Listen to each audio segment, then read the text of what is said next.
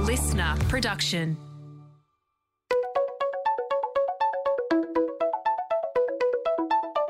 Hi, this is Paul McIntyre. Welcome to the MI3 audio edition. I've been a business journalist for 25 years covering the marketing, media, agency, and tech sectors. In this series, we talk to industry leaders about the global and local developments that you need to be across this week. This audio edition is created in conjunction with partners as part of our Market Voice series. Well, we've heard plenty in the past couple of years about short term performance or retail style tactical marketing versus longer term brand building and how much of which should be going on to what media channels. If you don't know too much about the ins and outs of where the industry debate has traversed on this subject, I humbly suggest you dive into mi-3.com.au. It's been one of our biggest points of industry interest since we launched in 2019. Now, with all that as context, we have a fine mind with us today to unpack just which channels are working for short-term performance-based marketing. And I know you think you've got that nailed. Search, or rather Google search, reigns supreme, right? Well, Professor Peter Danaher, head of Monash University's marketing department and a professor of marketing and econometrics, has overseen a project which analysed 60 brands uh, with a collective turnover of $23 billion in Australia to see what the econometrics tell us about which channels are working in the short term. You'll just be a little surprised, I suspect, and certainly very relevant given the economic times we're in now with COVID and the big move to uh, to deliver some short term results for companies. The study we're talking about involved, as I said, 60 brands in Group M's client portfolio and was funded by Think TV in its Payback series. What's the takeout? Well, Professor Danaher says search did indeed take out the top return on investment spot in short term, but there is a twist. TV came in a very close second, and as TV executives enthusiastically point out, it's also by far the top performer in delivering longer term advertising return on investment. Their argument goes that it's a double hit. Short and long is what you get with television. But to many, this short term result for TV can't be right. So we're going to talk to the professor to sort all this out. So welcome, Professor Peter Danaher. Great to have you on board. I'm really looking forward to seeing how you um, silence some of those uh, those critics on on this, these sort of studies. First up, before we try to address the skeptics who will say this is a TV industry funded study, so of course it's going to be good for TV. Quickly give us a picture of how econometrics uh, is used outside of marketing and media and how credible it is. I think it's been used extensively, for example, in modelling the spread of COVID 19. And those scenarios haven't been too far off the mark, have they? Welcome. Thank you, Paul. And uh, nice to be able to chat with you about this. And, and I love the way you frame the whole problem. Yeah, econometrics, well, the, the, the topic of econometrics really is a post war thing uh, and has been flourishing um, you know, for many decades now. You'll see applications of econometrics uh, you mentioned uh, in epidemiology for um, the spread of COVID 19, the, the, dissemination of COVID 19. You'll see it in many, many forecasting areas. The Treasury Department does forecasts using econometrics. You'll see it in uh, the share market, for example, uses, uses econometrics substantially to predict uh, winners in the, in the share market. Weather forecasters, you, that maybe you may not believe them too much, but they use econometrics as well. The applications of econometrics or more broadly statistical models is extremely extremely wide. And the margin of error and typically in some of this uh, in, in, a lot of these things how far can they how far can they go wrong or can they go wrong far? How's that for a reframe? Yeah depends on so many factors but probably the primary factor for would be the how much information you have i.e how big is your data? Right. The more information you have the better you can do. And we mentioned weather forecasting before how how fickle it might be. Well it's because they have they have to change their updates so quickly. They have they have less information to work on than somebody who's got years and years of data. For example, the a lot of the studies that we'll be talking about today are built up over um, you know a, a, time span of you know 52 weeks, sometimes 104 weeks, so two years worth of data. So quite a lot of information going into this. And so on that point, you know, it is all about scope of the data inputs. I take your point on that, and so uh, and the quality of that data. So when we're talking about something like this study, just really quickly, uh, the methodology here how does it sort of compare to some of the other work you've seen and do in around econometrics? 60 brands, $23 billion. Sales data, I assume, is what's gone in there. How credible and how large is this data set and the quality of it? There's sort of two layers to the data here. The first layer is what we call the, is the weekly sales data. So, for example, you know, I can't name any of the brands, but you know, pick any any big brand you like, we'll, we'll have for each week the, the sales they have, dollar sales, and we'll also have for that week how much they've spent um, on uh, advertising, be it television, be it out of home, be it radio, be it search engine, be it social media. Um, and associated with the spend is the uh, audience size. So it could be, in the case of television, we talk about TARPs, target audience rating points. Um, in the case of um, online display, we talk about impressions. Um, in the case of search engine advertising, we talk about clicks. Uh, and so those exposure measures are linked by through these econometric models, they're linked to sales. Um, so you can tell from the econometric models, you kind of like think of it like you're teasing out the different components of um, advertising to see, okay, if there's if you measure like points out of 100, out, out of that percentage, 100%, what percent goes to, of the impact goes to television, what percent goes to search engine advertising, what percent goes to um, digital video, for example. So that that's the, the, the huge benefit here is the ability to parcel out each of the um, different media and their and their relative impact on sales. Um, the information that I was using, that was uh, I worked with with Group M, is uh, a little more higher level than the weekly data. The, the, the, information I had was the return on investment in the short term for each of the brands, and the return on investment, the long term return on investment for each of the brands. But there wasn't just 60 brands, because as I mentioned before, almost all of these campaigns, and there were about 130 campaigns, all of them use multiple media. So you don't these days you don't go to bat with a one-person team. You go to bat with quite a few in your team. And, and I think the minimum number of media was about four, and the most was about 10 or 11. So right. you know, we, we, we monitored in this study nine different media we reported on, but there are actually a few more in there that we didn't report on because the sample sizes were a bit low. So when you've got you know 60 brands, but if a brand's got using six media, that's six observations, right? But we ended up having 850 observations in the end from those 60 brands. So it's for a professor, it's uh, it's passable. The quality assurance is there. It's robust. There's two. There's two things. There's the robustness of the results, um, which is how good is your econometric model, and the other thing is the representativeness of the results. So 60 brands is a is a lot a large number, but it covered 10 different product categories. So we had automobiles, we had alcohol, we had retail, we had fast moving consumer goods, we had airlines, you know, a really good broad spectrum of categories within Australia. So, what I reckon our audience is going is, yeah, yeah, we've got the methodology. Can you give us the findings? Well, just hang about, they are coming. But first up, I guess the important question to ask why is the television industry doing this first, uh, Professor? Why are they doing it? And then we'll get to the findings. Hang about, it's coming. Well, yes, why is a little bit of history on that. Uh, in with with online media, when when online media started to become more popular and regularly used in business for advertising, it was pretty easy to link um, advertising exposure to downstream behavior.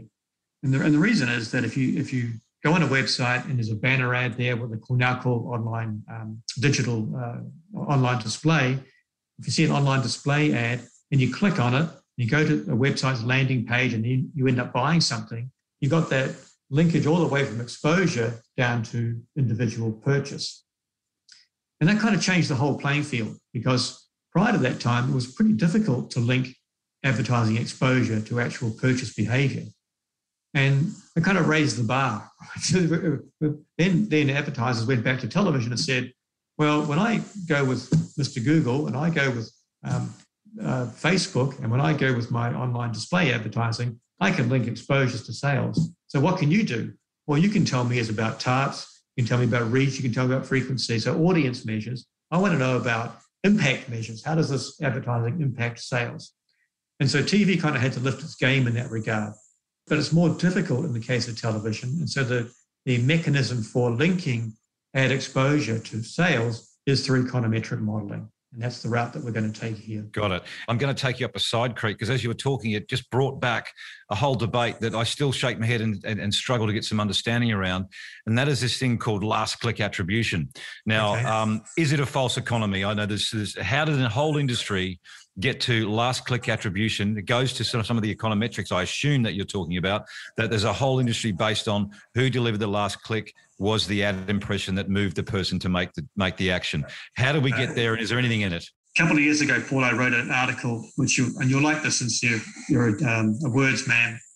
And the title was called Delusion and Attribution. Okay. Mm.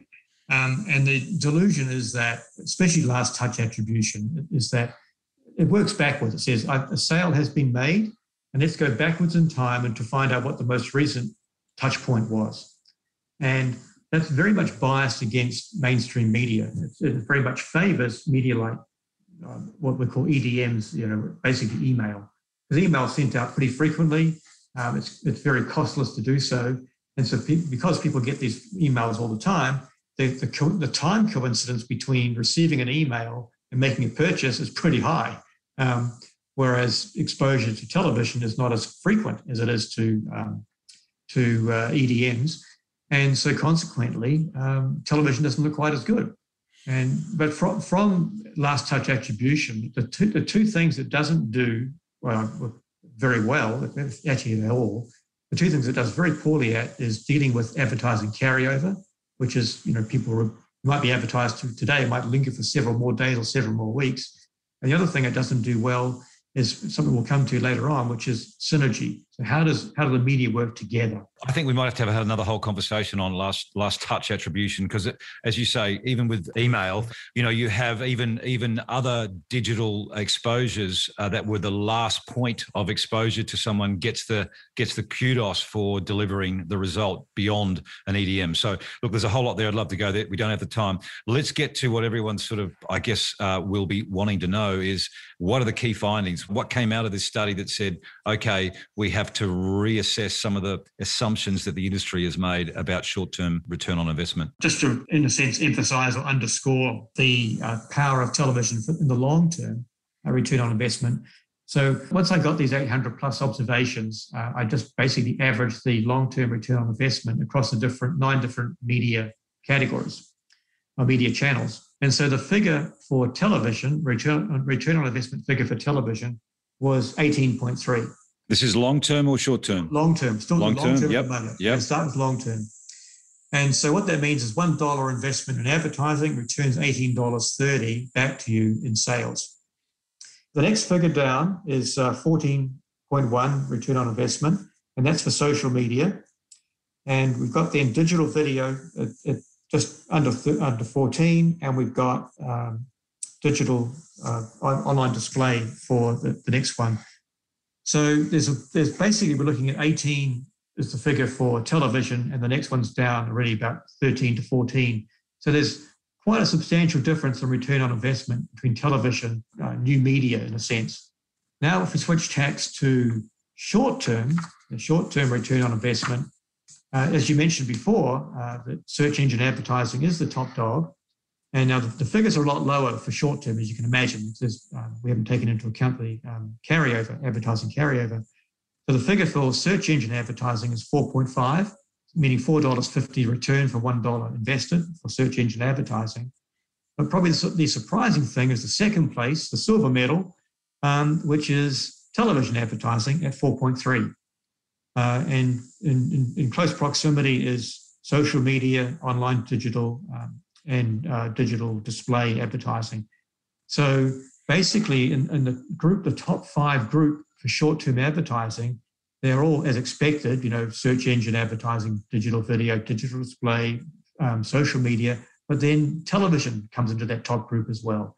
That's probably the surprising result that people may not have expected. Did it surprise you? Not actually, no, it didn't surprise me. Um, I was probably more surprised by how close they all were. For, right, right. Fully expecting a big difference in the long term, and we got that. Um, and uh, but the short term, basically between the top five, the highest score is four and a half, the lowest score is 4.0. So they're all pretty close. So, Professor, one of the challenges, I guess, from the outside for television is that it's always seen as more expensive than, say, something like search or social. The, cost of the media unit is is much is much lower in those other digital platforms. Does that work against uh, television? It works against the, the, perception of television, but actually, um, the truth of it is that yes, it is more expensive to advertise on television, but the return you get in terms of incremental sales, dollar sales is substantially more. So let me give you an example from the study. So what we did in the in the uh, study was we indexed the incremental spend uh, for television. We did it for out of home viewing. Um, we did it for radio, etc. All the nine media. And we indexed each of the media against television in terms of incremental sales. So if we put television at 100, the next medium down, which is only at 30, um, was out of home. We've got search at 27, and we've got digital video at also at 27. So basically, the other media are doing, you know, a quarter to one third of the incremental sales that television's doing. So yes, television's more expensive, what you get back for it is you know three three times the amount basically in terms of dollar sales. So, professor, for slow coaches like me, that would mean that in the short term ROI study that you did, where search was at about a four dollars fifty, television was at four dollars thirty, even though there's only a twenty cent difference in ROI, there's quite a significant difference in the actual dollar incremental increase. You're talking millions here. Yeah, exactly right, and that's the thing is that um, return on investment it's not well, it's not always just about return on investment because that's you think of that as like a measure of media efficiency, but you also need to talk about media volume. How much does it actually create in terms of incremental sales? And that's the distinction between return on investment and this, this thing about you know volume of sales moved. And is that because of the reach of television? Is that why that happens? Just as bigger volume of people? Just because, well, that's that's certainly part of it. Yeah, but I mean, the, the television is a broadcast medium, right? That's that's the thing is it does reach more people and as, as I mentioned also previously, is that television captures people at different stages of their purchase. So it's it's um, and, different segments of people. So, for example, if you are um, in the market for a car and you go to cars, you search car sales, you're kind of a fair way down the track towards buying a car already. But if you see, if you see, like you're watching the Australian Open, Kia was one of the major brand advertisers during the Australian Open, and so it's creating brand awareness. So you may not be purchasing a car this week, but in a year's time, Kia's top of mind, right? Gives yeah. brand awareness from Kia. So that, that's kind of what we're looking at here is that TV can capture your um, your or sort of drive your purchase behavior from way back to in your early early stages of your purchase decision as opposed to the end stages of your purchase decision. Got it. The takeout from here then is that in, in short term, there will be a lot of surprised people that TV even gets close to to search because, you know, what is it, a, a three to four billion dollar business uh, in Australia for, for Google uh, search paid search advertising. It's massive. And it's all about the fact that most people genuinely believe that there is light and day between search and whatever comes next.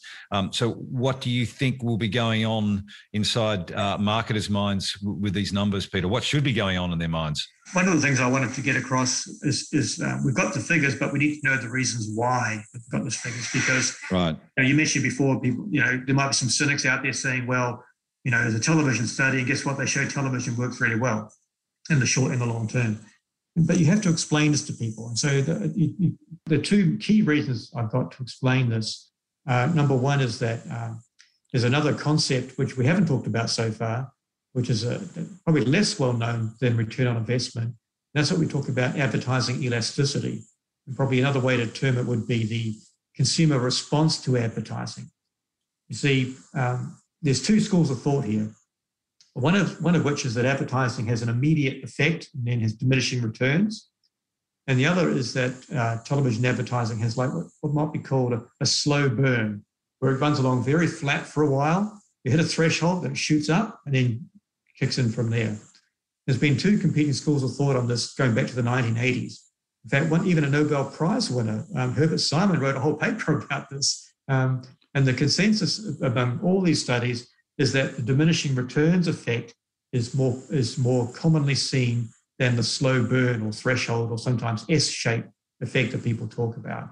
Um, and so basically the, the key thing is that the response to television advertising is immediate. It's not wait a little while before it kicks in. It kicks in from the very first exposure, what might be called a fast start. And I've been using the analogy of a 100 meter sprint where you get out of the starting blocks pretty quickly and keep on going strong. Um, and that's pretty much what we see with television. The, the effect is much quicker than people realize. Do you think that uh, that will come as so basically marketers will have to sort of reassess how they think uh, uh, about the, their channel mix with the, with this sort of data? Yeah, there's no doubt about it because the amount of money that a, a, marketing manager has today to spend on advertising probably hasn't increased. The number of media channels certainly has increased. and so they've got to make decisions about, oh, okay, which ones do I uh, retain, which ones do I drop, which ones do I expand, and that sort of thing. And so digital media has very much um, gained on, in that background because it's relatively cheaper than traditional media.